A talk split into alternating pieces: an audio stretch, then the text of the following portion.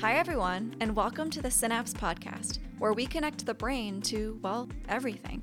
We decided to start this podcast because we believe that knowledge about the brain should be accessible to everyone and that it can help us better understand ourselves and the world.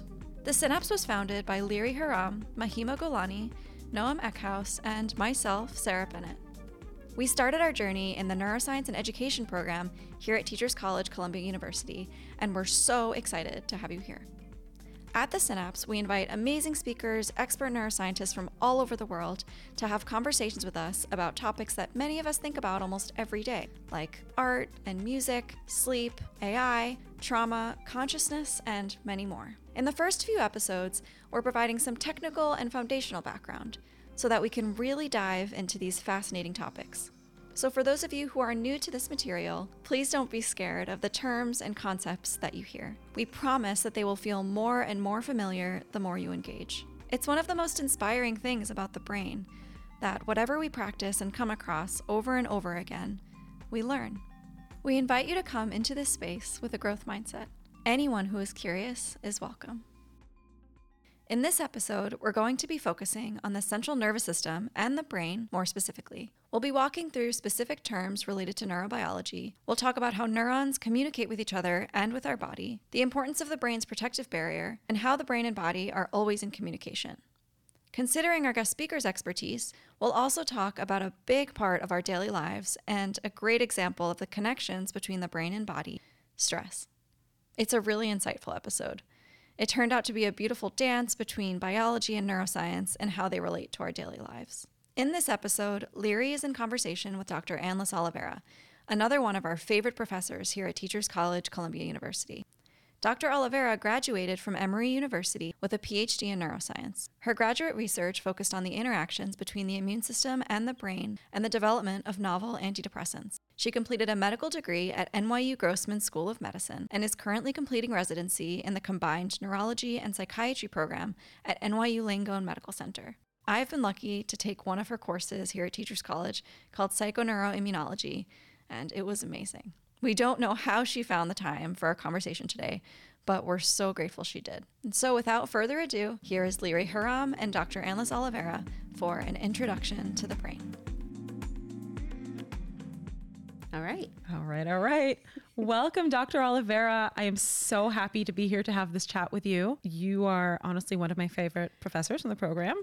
Oh, Could God. listen to you explain just about anything. So, before we dive in to our very interesting topics today, um, we talk a lot about the brain, but it's actually part of our central nervous system or CNS. We can dive in to talk about what is the central nervous system. Yeah. So, you know, we always start class by saying the nervous system is divided into two parts a central nervous system and a peripheral nervous system. And that central nervous system includes your brain and your spinal cord. And anything that exits from the spinal cord of the brain, it's now part of the peripheral nervous system, as well as any other neurons or nerves that live outside in your body are part of that peripheral nervous system. But yeah. Mm-hmm. And what are nerves and what are neurons? What is the difference? That's good. So, neurons is what we call the main cell in your brain that does every important function that makes you you, that makes you function, right? Your your motor abilities, your ability to sense the world, your ability to think and interact with the world, that's what the neurons are doing.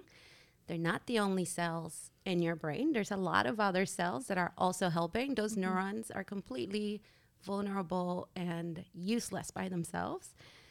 Um, but but neurons are what we say we call the you know the building blocks of the brain, and that without them, you wouldn't you wouldn't be a human. You'd be maybe a zombie. I don't think zombies have working neurons. so That's a that's a whole other episode. yeah, but the nerves are, you know, we talk about nerves and peripheral nervous system. So these are axons. This is how neurons communicate with other cells. They send, they extend out a uh, process called an axon. You know, you can think of it as like a little tube that exits out, and it'll exit out of the brain. It'll exit out of the spinal cord, and when a bunch of axons come together, like hundreds and thousands, they form this thick bundle that is called a nerve. Um, so whenever people talk about nerve pain, they're not talking about one axon, they're talking about many different axons bundled together. Yeah. So, you already mentioned that neurons aren't the only important cells in the brain. I remember when I was first learning about the brain, it, it blew my mind a little how many different cells uh, there really are in our brains. Um, for example, some cells create this protective layer that coats neurons called myelin. Myelin, for those who may not be familiar, is a fatty layer that helps to support cell communication. So it acts like an insulator and helps the electrical signals or messages pass down the axon faster. Um, so my first question, I guess, is where does that myelin come from? And then also, what about other cells that support the health and function of neurons? Yeah. So, first of all, when it comes to the cells that produce that myelin, it's actually part of the body of cells that are called oligodendrocytes. So, those cells wrap themselves, they wrap the little bodies. It's like, you know, mama bear hugging its little baby bear. That's its axon. And it lives wrapped around all of these axons. So, you have oligodendrocytes, you have Schwann, uh, Schwann cells, which are in the periphery uh, and do the same job. And then you have um, you have a lot of astroglia, which are we we think of them as the supporting cells of the brain. I think of them as like the mother of the brain. They're really the reason why neurons can do what they do. Um, we don't give them enough credit for everything that they do, but they're there to do everything. They will monitor the environment for this neuron. They will absorb anything that's going to come to harm them or anything that's around in excess they will release what that neuron needs when it needs it. Like if there's not enough nutrients around, it will provide. It will, um, you know, it will also keep that neuron in check. It tells it how to be active and when to be active. It also protects your brain by forming part of the blood brain barrier, which I'm sure that we'll talk about, but it's protecting those neurons from any outside invaders that can come into the brain and, and damage them. Um, so these these astroglia do so much and so much that we still don't understand, and we see that they're actually involved in any neurological disorder and likely any psychiatric disorder, but we know less about them in that context because we don't really think about them as being important players, but they absolutely will be.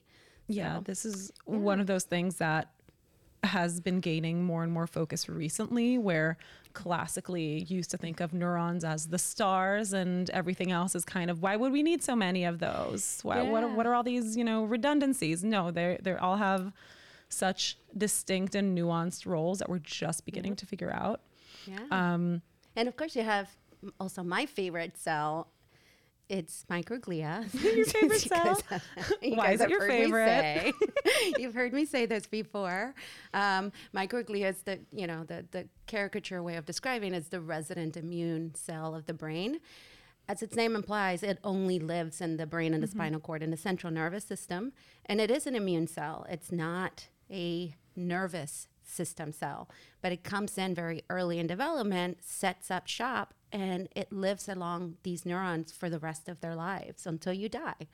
Um, and it takes care of them in a million ways. It's not only as an immune cell that it's not there just to protect them from infection or from injury or you know tumors, whatever it may be, but it's also there to just interact with them on a daily basis for every function. So every time you're reading, you're thinking, you're moving, whatever it is that you're doing, that your neurons are carrying out that process, microglia are interacting and allowing them to do it efficiently and optimally. Mm-hmm. So, yeah. and when you say early in development we're talking about like in fetal development very very early Exactly. Early, in, like in the first 20 days of mm. brain development, these guys make their way in. And I call them guys, but obviously they don't. Hmm. pals our pals these dudes and dudettes make their way in. uh, but microglia are just incredible. I, I They Uh, and are. the fact that they allow for such like diverse immune function within the brain and protect neurons so much because neurons are pretty good at communicating with one another, which we're about to to kind of get into, but they need to get so much information from the environment that is hard to get without all of these cells Yeah. helping them out. Yeah. They're so powerful just to think about you know, the fact that we can create spaceships and go to the moon, we can cure diseases, we can, you know, invent beautiful art of thin air, out of thin air, right? Like something that never even existed before. We can be at the top of the food chain, and all of that is, you know, we have that capacity because of how these neurons, the function that they have, right? But the fact is that they're so powerful, but without all these other cells, they're nobody. They would be they would be dead pretty quick. yeah. Yeah, they're nobody. They need the constant guidance from these other cells. So, Yeah, that's such a whole other rabbit hole, uh, which I'd love to also discuss with you because there's just all the nuances of these cells. It's so fascinating. But why don't we talk a little bit about communication between neurons? yeah. Um, so if, if you've never seen a neuron, uh, there's a lot of you know figures online that show you again a caricature of what a neuron looks like. You should know that neurons can be very diverse.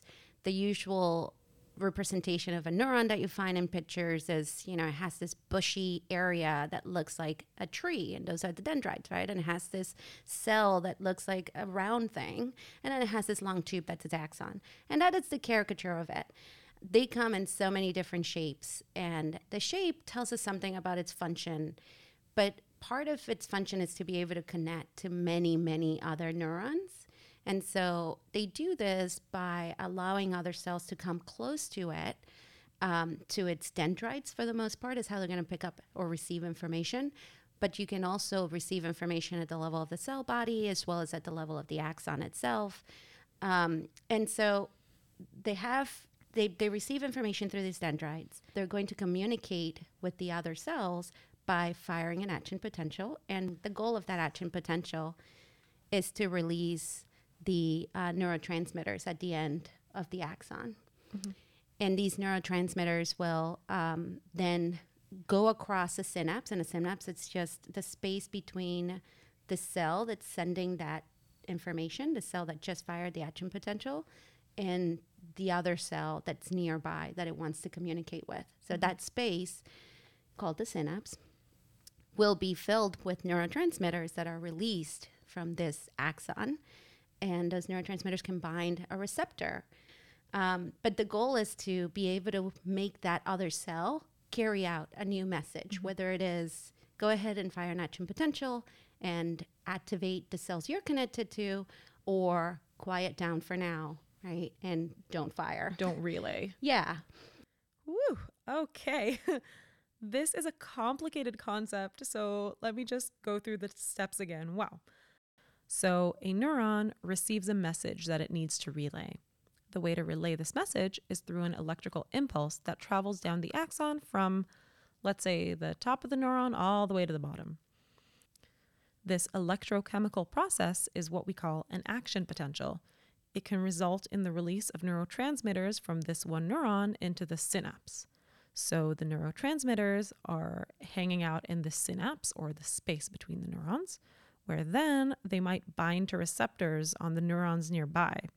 Now, sometimes when the neurotransmitters bind to receptors, it results in prompting another action potential in the next neuron. And sometimes it doesn't.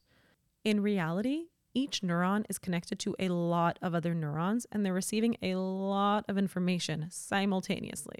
Exactly. And so obviously that's a, a you know a very simplistic view of it. It's quite a complex interaction um, that results in whether or not a cell that results in determining whether or not a cell fires an action potential.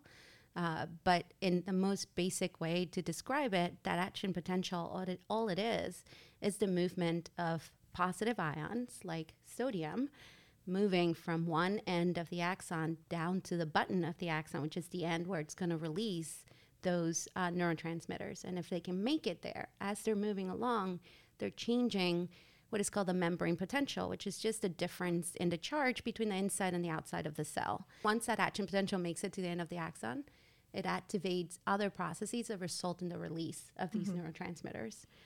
Um, and that's the basic way that they communicate with one another. Some cells can actually just, they're connected, like physically connected to one another. So, like gap junctions, uh, it's one of the ways that they can talk to one another. They actually share these um, channels, Channels. that allow for movement of ions across these cells. But for the most part, most neurons in your in your brain and in your spinal cord will talk to one another using neurotransmitters. Every time a process like this starts, there are so many possible outcomes because a lot of processes are happening simultaneously because each neuron connects to so many other neurons and somehow at the end of all of this you get a result that is a yes or no for the most part.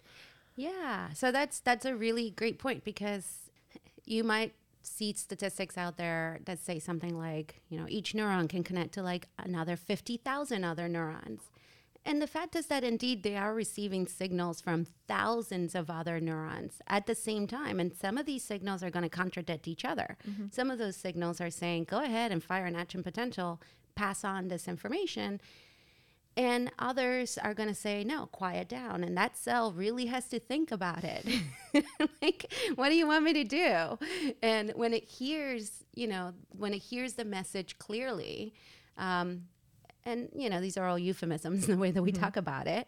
But but once it is able to sift through all that noise and determine that it will fire an action potential there's still a lot as you mentioned a lot of other steps that need to be working properly in order for for that action potential to work successfully and be able to communicate with the next cell. Mm-hmm.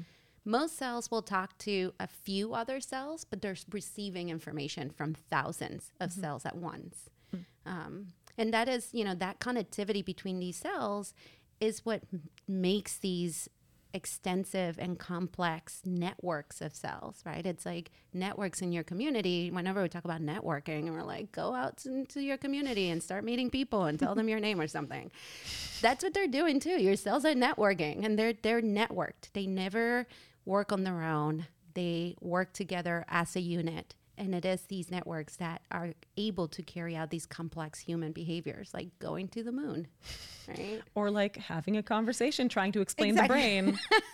incredibly complex. And also part of the reason why, even though computational neuroscience is becoming more and more kind Mm-hmm. of noticeable out in the world, and there are so many different AI implications that we're all very much privy to now and we didn't used to be right it used to be more behind the scenes now everyone hears about it all the time but it's Yeah. actually so incredibly difficult to get anything that's even close to what the brain does every Yeah. second we're alive Absolutely. We can build microchips that can work so much faster than what your thinking process is happening. But the fact is that your brain is doing such complex, parallel, com- mm-hmm. you know, computations that it's hard to mimic that. And I think that part of what's hard to mimic out in the world in, you know, something that's created uh, with computers or technology is that spontaneous interaction that happens that gives rise to that creativity and adaptability. Um, and so you have to teach, you know, you have to teach a robot to be able to carry out these new functions and, you know, figure out new things. And that's definitely possible. It can definitely still be, there's some level of creativity in, you know, in, in artificial intelligence. Um, but you know, humans have been able to survive for so many years because our brains can do this already and can do it so well. we kind of make Yeah. novel Yeah. implications and get novel ideas Yeah. which is something that's very very hard to replicate Yeah. when exactly. you're programming something to do one thing although we kind of are programmed to survive in a way Yeah, that is true. And sometimes that goes wrong and, you know, we, we do our best to not survive. um, i'm going to backtrack a little so we can discuss neurotransmitters what even is a neurotransmitter how does it work if you could give us a couple of examples of things we may have heard about and not quite know what their mechanism is yet Yeah. So I think, you know, people are probably really familiar with the word hormone, right? Because you've gone to your doctor and talked about hormones in your body. They're all molecules that you release. Most of these neurotransmitters are going to be made out of amino acids. So they're called like peptide hormones in the body, like norepinephrine, epinephrine, also known as noradrenaline or adrenaline, or dopamine or serotonin. So these are amino acids, the ones that you eat from the turkey, right? All those proteins in that good turkey. And then it gets broken down. And those amino acids are made available to every cell in your body, including your neurons, so that it can change the structure of that amino acid to build a specific neurotransmitter that will then go on to have a specific function. So we think of like dopamine, for example, being really important for many different things in cognition, including attention and memory and reward and our ability to feel good, so our mood, but also for movement and so on. But it actually turns out to be the exact same neurotransmitter that you can just change slightly, you know, using uh, an, another enzyme which is just another protein in the body, but another enzyme that can then give rise to slightly different neurotransmitters. So, like norepinephrine and epinephrine actually come from the same pathway that we build dopamine from. Mm-hmm. The same amino acid that makes dopamine can then be converted into the next neurotransmitter um, multi-use proteins. Yeah, exactly.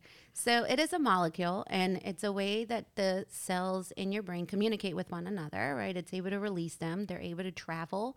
They can travel short distances in that synapse, or they can actually be released into your bloodstream and travel everywhere in your body because almost every single cell that is important. I'm sure there's a lot of them that are not, but almost every single cell that's important will have these receptors for neurotransmitters right? And so they're able to bind the next cell. Usually, if it's in the brain, we call it a postsynaptic cell, so the cell that sits after the synapse, and carry out some function in that cell, right? You might have heard about serotonin, mm-hmm. similar thing. It's used for, or we know that it's um, it plays a role in all kinds of behaviors. Uh, definitely a mood, right? We think about serotonin reuptake inhibitors, uh, which is one of the major classes of antidepressants that we give for depression, for OCD, for PTSD, for anxiety, you name it. So it's involved in so many different symptoms related to mood and other psychiatric disorders. But um, it is also really important for learning and for memory and for, in fact, even just motor function. Like anything that the brain does makes use of all these neurotransmitters in multiple ways. Um, others are acetylcholine. You might have heard of glutamate. Uh, glutamate is the number one um, uh, excitatory neurotransmitter in the brain, and that just means it tends to uh, excite the next cell to fire an action potential, right? It, it's mm-hmm. activating the next cell. GABA is a you know the main inhibitory neurotransmitter in the brain, so it tends to quiet down or inhibit the next cell from firing an action potential. Mm-hmm. Um, but yeah, I'm I'm sure you've all heard of like oxytocin as well, right? It's in in the news all the time that the um, I had I, I, think I told you guys recently by one of my somebody I know, not gonna say say where they came from, somebody I know uh, you know, had read the same literature that I have on the role of oxytocin in social behaviors. Mm-hmm. I did a lot of work as an undergraduate at Florida State, uh, looking at pair bonding and social mm-hmm. behaviors and the role of different different neurotransmitters like dopamine and um, uh, oxytocin and vasopressin and so on. Because but with oxytocin, oxytocin, it's known that's as like, also known as the love hormone. Yeah, or the monogamy hormone, oh, yeah. right? And so you can actually buy it on on Amazon. Please don't. Unless it smells good and fine, it's perfume. Who cares? But it's not going to make anybody monogamous. Um, you know, and, and it's funny because I always have to explain this to people when we're talking about the literature of what a monogamy related hormone or monogamous behaviors are in the animal kingdom. It's not what we think about when we're thinking about humans, right? In human relationship, I think that monogamy means it's just you and me, right? It's a close relationship, it's the two of us. That's not what it means in the animal mm. kingdom at all. There's you and me and 20,000 others. and that's okay. It's still considered a monogamous relationship. It's all about being together to raise an offspring together, mm-hmm. right? Um, and so oxytocin plays a major role in that. And this person really believes that it can deepen social connection to people and like maybe even encourage some of the guys that come visit to be, you know, interested in being more serious and committed in their relationship and maybe even monogamous. And um, and you know, she's telling me that she's buying it on Amazon. I was like, oh, that's great. Well, how are you using it? Because you know, it can only cross blood-brain barrier through you know very few paths. Mm-hmm. Uh, so in one of them, it's you know spraying it up the nose. So there's a lot of of research about this in like the autism literature, for example. Um, and she's like, "Oh yeah, no, I just, uh, you know, I spray it all over myself like perfume, and then like as people walk in, I just spray it all over them." and I just cover them in it, and then I cover myself, and then we're connected. So done. We're bonded. Yeah, I'm like, it doesn't work like pheromones, but okay. if, if that's, you know, that's the least harmful thing you can do, like that's okay. So, you know, my my other people, um, I have other people who have uh, sprayed people with Lysol as they walk in the door. So I guess it's okay to spray them with oxytocin. It seems All less. things considered. Oh my goodness. Um, all right. I think um, before we move on to talk more about the brain body connection and, and definitely the blood brain barrier, um, can we go into more detail about what the peripheral nervous system is and what the nerves outside of the central nervous system do? Yeah. So, in order for your central nervous system to communicate with any other organ outside of the central nervous system, right outside of your spinal cord or your brain, it needs to be able to send these axons out. And it's actually also receiving information in through that peripheral nervous system, right? It's it needs to be able to bring in details about what you're sensing in the world. Uh, you know, what you're seeing, what you're smelling, what you're tasting, what you're hearing, what's pressing against your skin, what temperature it is, how hard is it pressing, where your muscles are in space, if your leg it's you know turned in in one direction and at what angle like all this information is constantly being brought into the brain so that it can analyze its environment and help you make the decisions to achieve some goal that you might have right? So it does this by making use of the peripheral nervous system to bring all this information in. And at the same time, it needs to be able to connect to every muscle and your heart and your lungs and your liver and your gut and everything your face, your lips, your tongue. Everything needs to be connected in order for it to continue having a function. So, there's some organs that can function independently even if they were not connected to the central nervous system, right? Like the heart will still keep beating, but its rhythm will become dysregulated mm-hmm. and it will no longer be sustainable. Um, the the liver can definitely continue doing its job. The kidneys can continue doing its job, and it doesn't care about what's happening in the brain, and it doesn't need instructions. But they are constantly interacting with the central nervous system to do their job effectively, so that they meet the challenges that you're coming across in the world right? So that's what the peripheral nervous system is doing there. It is mostly axons, but there's ganglions. Uh, which just means, or ganglia, uh, it's the plural word, which just means there's a collection of neurons that sit outside of the central nervous system that are part of this peripheral nervous system. And they sit in discrete places throughout the body, and they're going to be bringing information in and sending information out in order to connect. It's the highways that connect the brain and the spinal cord to the rest of the body. Yeah. Amazing. There's so much going on at any given time for us to be here. exactly. and aware. Oh yeah. Um I think with getting sensory information from the environment, it's so interesting how something like the pelvic floor will have such a poor map of it mm-hmm. because we can't also visualize it and we spend sadly a lot of our life kind of, lives kind of ignoring it and then when yeah. something is not going so well just teaching the brain how to map it out yeah. can be like half the process in getting things to work better. Absolutely. Which is wild.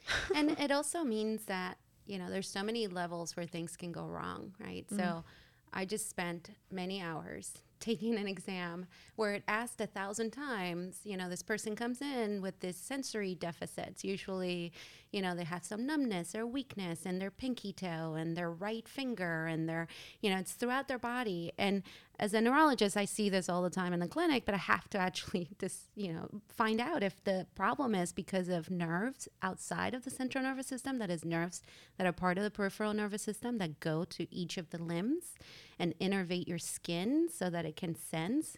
Um, and if it is that peripheral nervous system, there's many different kinds of nerves, so many receptors and uh, information coming in through different pathways to tell you if it is, you know, you can be, you can lose your ability to sense cold, but still have the ability to sense pressure mm-hmm. or pain, um, and you know, you can lose all of it. Uh, you, and, and it's completely numb. Your arm is just sitting there, and you can't even feel when somebody touches it. But the damage can be either in the peripheral nervous system or the central nervous system, and you have to work it out. Um, and so symptoms will be slightly different depending on where that injury is coming from, but it, it definitely is quite complex that there's all these things interconnected that make it harder for us to treat people. To even understand what's going on. Yeah, yeah. exactly. Um, so you mentioned the blood brain barrier.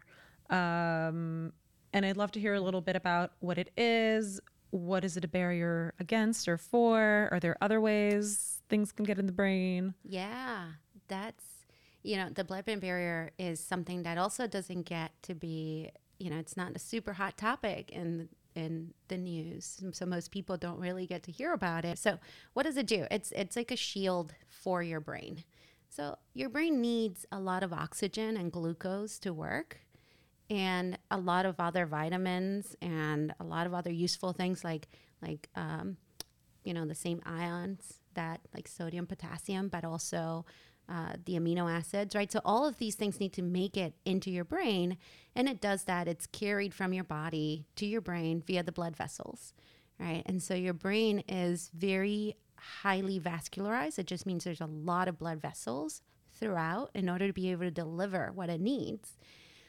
The problem is that your brain is the one organ, and I'm sure whoever's listening out there can think of other organs that this is true about, but I'm super biased. But the brain is really like the main organ that you can't replace, right? Like if your liver fails, we have machines to do the job until we can get you a new liver. And we can actually give you a new liver. If your kidneys fail, the same thing. If your spleen fails, who cares? We'll take it out. If your heart fails, if your lungs fail, we can replace those too. And we have machines to take over the work until they start, you know, the new ones start working.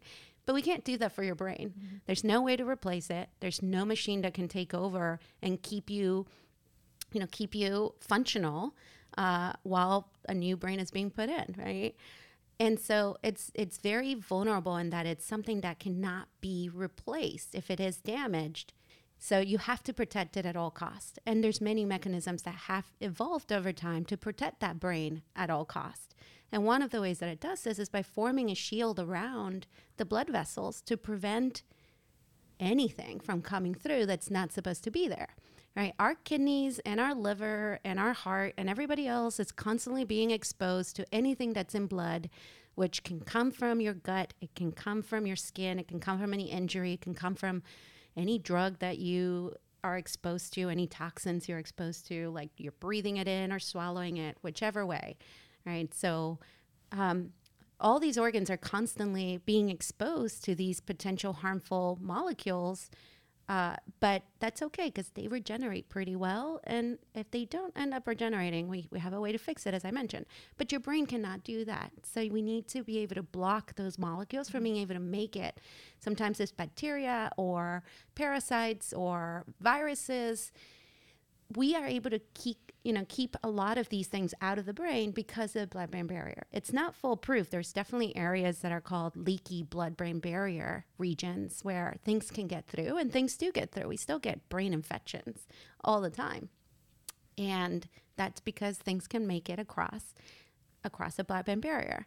Um, but it turns out that there's specialized cells that form part of the wall of your blood vessels in the brain that are not really everywhere else in the body at all. Mm-hmm. So blood vessels everywhere else, in the, uh, everywhere else in the body come together and form, you know, they, they come close to each other and form kind of like a seam that's a little bit loose. So things can easily come in and out of that.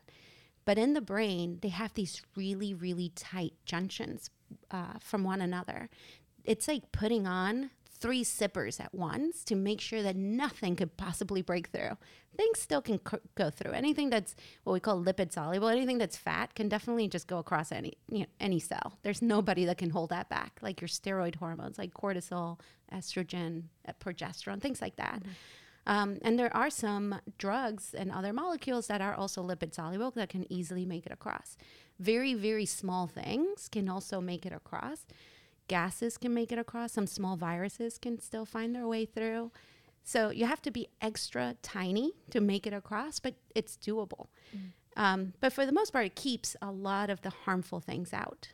It also, not just are these cells of your blood vessels super specialized in keep making these tight junctions, but you also have astrocytes forming an, a second layer around those tight junctions to like plug in the holes so that if anything tries to actually make it through, they are going to push it back, absorb it, remove it, tell everybody else, sound the alarm. They're going to be ready. And so that's that's what we're what that's what we mean when we're talking about your blood-brain barrier. But there's areas where you need a lot of these bigger molecules to make it across so that your brain can make use of it. And so, for example, areas of the brain that make cerebrospinal fluid or CSF, these are areas that are leaky blood brain barrier regions because we do need nutrients to come across and other signaling molecules coming from the body so that the brain can make use of those. And that is an area where other invaders can also make their way through if they find their way to that area. Um, so unfortunately, it's not foolproof, but a lot of things can break down your blood-brain barrier. Certain drugs do it. Uh, alcohol, uh, injuries to the brain, like a traumatic brain injury, uh, certain infections can also damage the blood-brain barrier. Um, smoking overall, anything that damages cell walls over time can also uh, damage a blood-brain barrier. Um, and it, it's able to recuperate to some extent, but what we see, for example, in the literature for traumatic brain injury is that that can take a really long time. And so your brain can be vulnerable after a brain injury for quite a while. Um, and that is scary because more things can come through more toxins, more infections, more of anything. After something yeah. like a concussion, for example. Yeah. And, you know, one of the things that's unfortunate about the blood brain barrier, it does such a great job at keeping things out. It also keeps out most of the drugs that we use. So it's really hard to treat the brain mm-hmm. because most drugs that we have available that come in through your bloodstream, right, that we can give you as an IV or we can give you by mouth, doesn't it's not able to cross blood-brain barrier, so it doesn't act on your brain. Mm. Very few medications out there are able to do that, and that's a big goal whenever companies are designing a new medication. It's how do we get it to cross blood-brain barrier so that it can act on the brain itself. So it's a huge limitation, but still, it does an amazing job. So. Yeah, does does more of a good job than a bad job for sure. Um, and how else would kind of the peripheral nervous system interact with the brain? Um, so, I mean, it's bringing in a lot of information from what's happening in your body and in your environment. Uh, but there's also more of of um, there's it's going to it's going to relay information from other systems like your immune system or uh, your gut microbiome, for example, in order to regulate how the brain is functioning or for you to be able to understand what's happening, um, right? To be in constant connection. Um, so I'm not sure if that addresses the question, but tell me if. I mean, it does partially. I, I love mentioning the the gut brain axis and how the gut interacts mm-hmm. um, with the brain. There's a lot of talk these past few years about the gut microbiome, about how the vagus nerve kind of fits mm-hmm. into that. Um, that is super interesting. Yeah, absolutely. And you know, the funny thing, I was telling my students yesterday that um, as I was trying to look up the new literature on gut brain axis, there's now a whole new literature building up on like the lung brain axis and the heart brain axis. Like every organ has an axis for the brain. And, and, and it manages to be able to do this. It can communicate not just through you know signals that it sends in the bloodstream but also through that peripheral nervous system those nerves that come out it can also send information back mm-hmm. yeah. fascinating I, I think part of the reason that the gut brain axis also mm-hmm. gets so much traction is because it's very easy for us to affect it yeah just by choosing what to eat every day yeah and it's you know, it's it's a really fascinating literature in that we learned that any little deviation from early in life can have such large implications for how, you know, for brain development, but for brain function throughout the lifespan. Uh, and, and you're right, your gut microbiome is constantly changing when you're stressed, when you're fighting an infection, when your diet changes, when you exercise, anything can change the makeup of the gut microbiome and we know that it's in constant communication with the brain and it can actually affect our cognition and our ability to you know carry out all these functions of the brain optimally. Mm-hmm. yeah. It's one of my favorite topics honestly. Uh, another whole rabbit hole that we could dive down. Exactly. Fascinating. Um, okay we've talked a bunch about the nervous system touched on the immune system and we know that stress impacts them both we're all obviously exposed to different stressors all the time these days. I know it's one of your favorite topics to discuss. Um, so we'd love to learn more from you about stress. What even is stress? What effect does it have on our bodies and our nervous system? I mean, this can take hours just to talk about what stress is, but but stress is the response of the body and the brain. That includes the brain, right?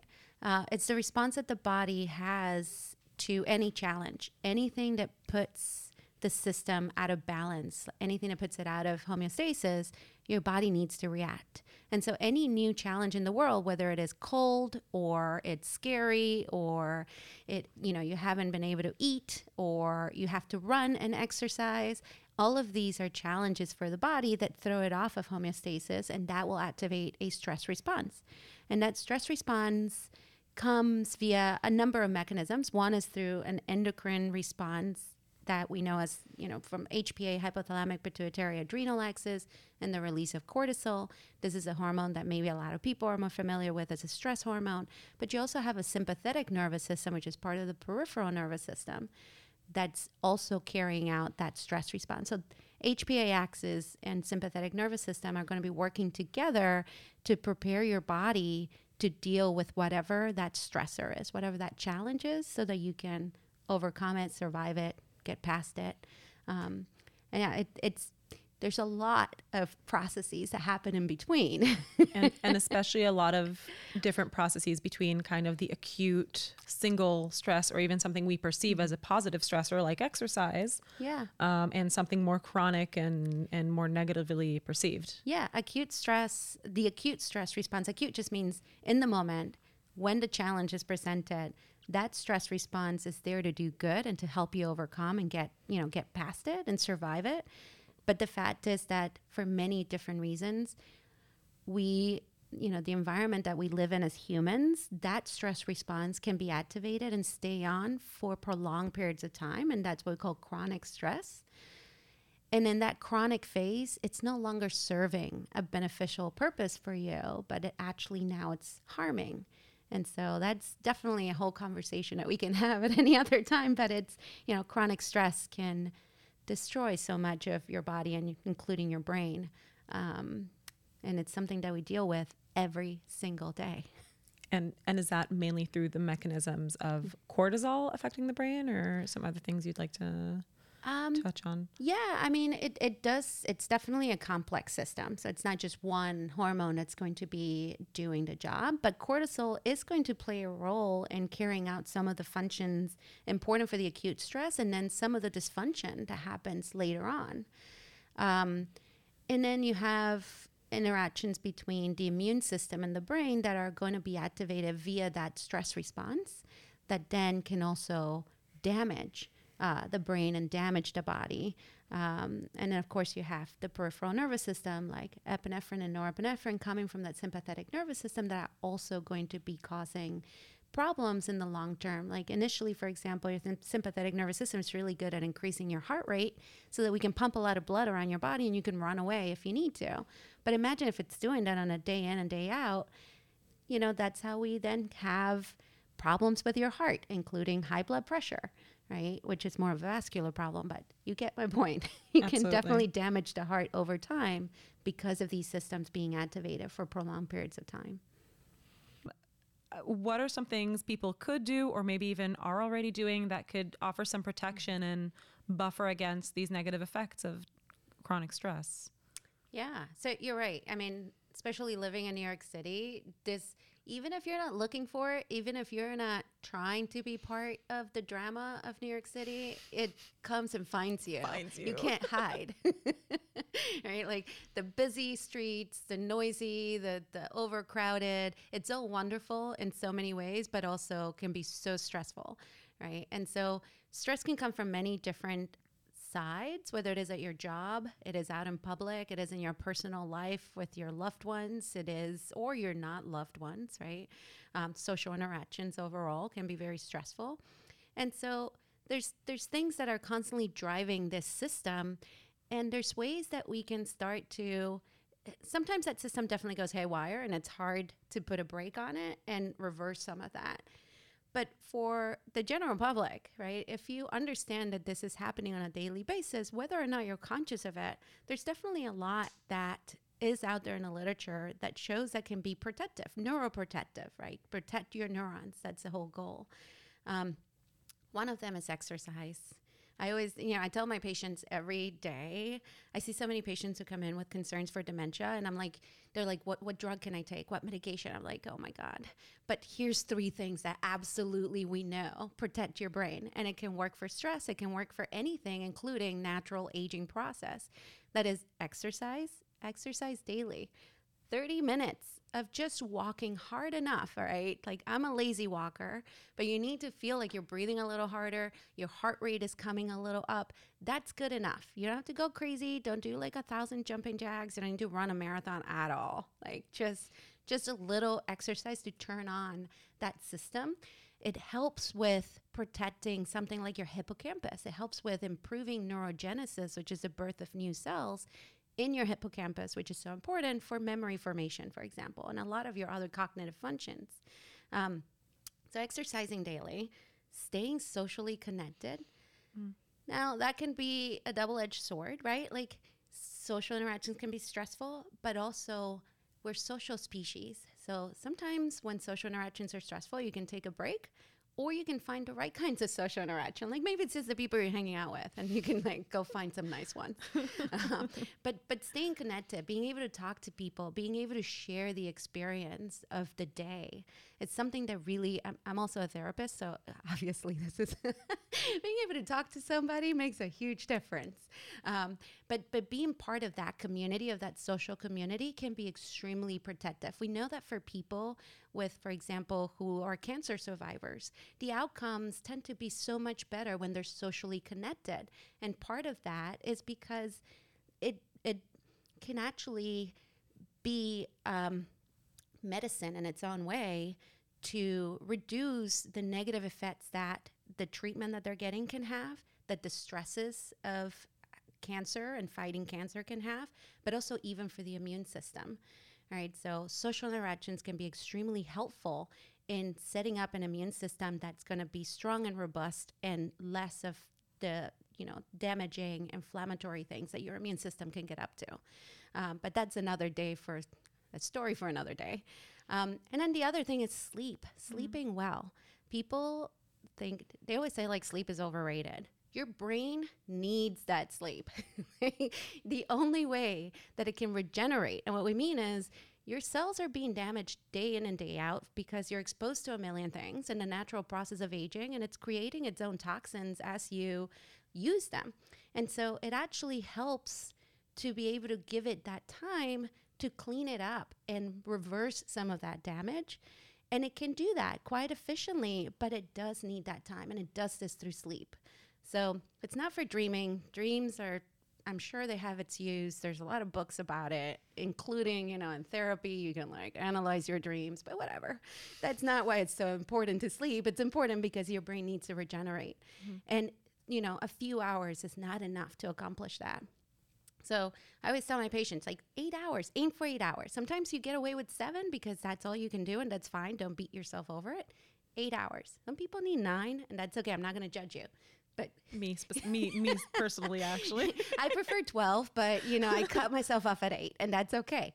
So you need time to let this happen. So sleeping, socially active, exercising, and of course, other, th- other things like, you know, a good diet is always helpful. Mm-hmm. But more important than anything, it's being in touch with yourself and understanding, you know, is this bothering me and why is it bothering me? And being able to rein in some of that stress um, and remove some of it from your life, but also being able to learn how to tolerate the distress that comes along with stress um, can really be protective as well.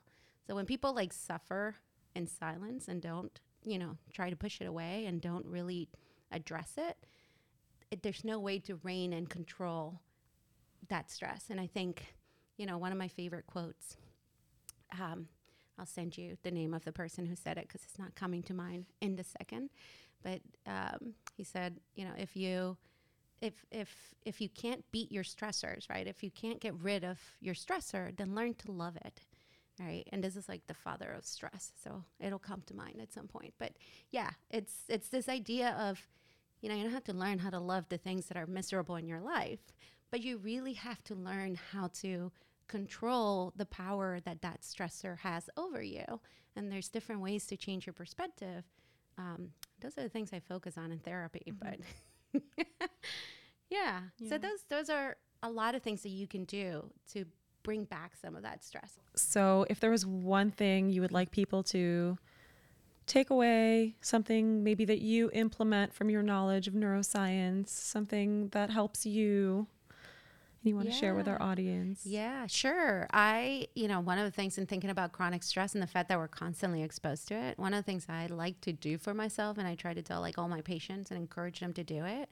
I call it like five minutes of happiness, but I've moved it to one minute of happiness because it's so hard to find five minutes of your day. So efficient. Yeah.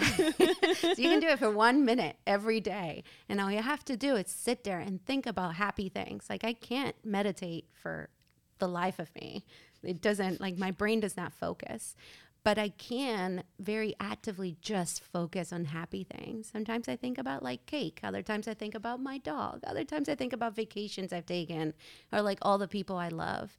And it's one way to activate this, you know, feeling of like peace and happiness inside of you. And I'm sure it's releasing a good amount of dopamine as I'm doing that because it feels good and oxytocin.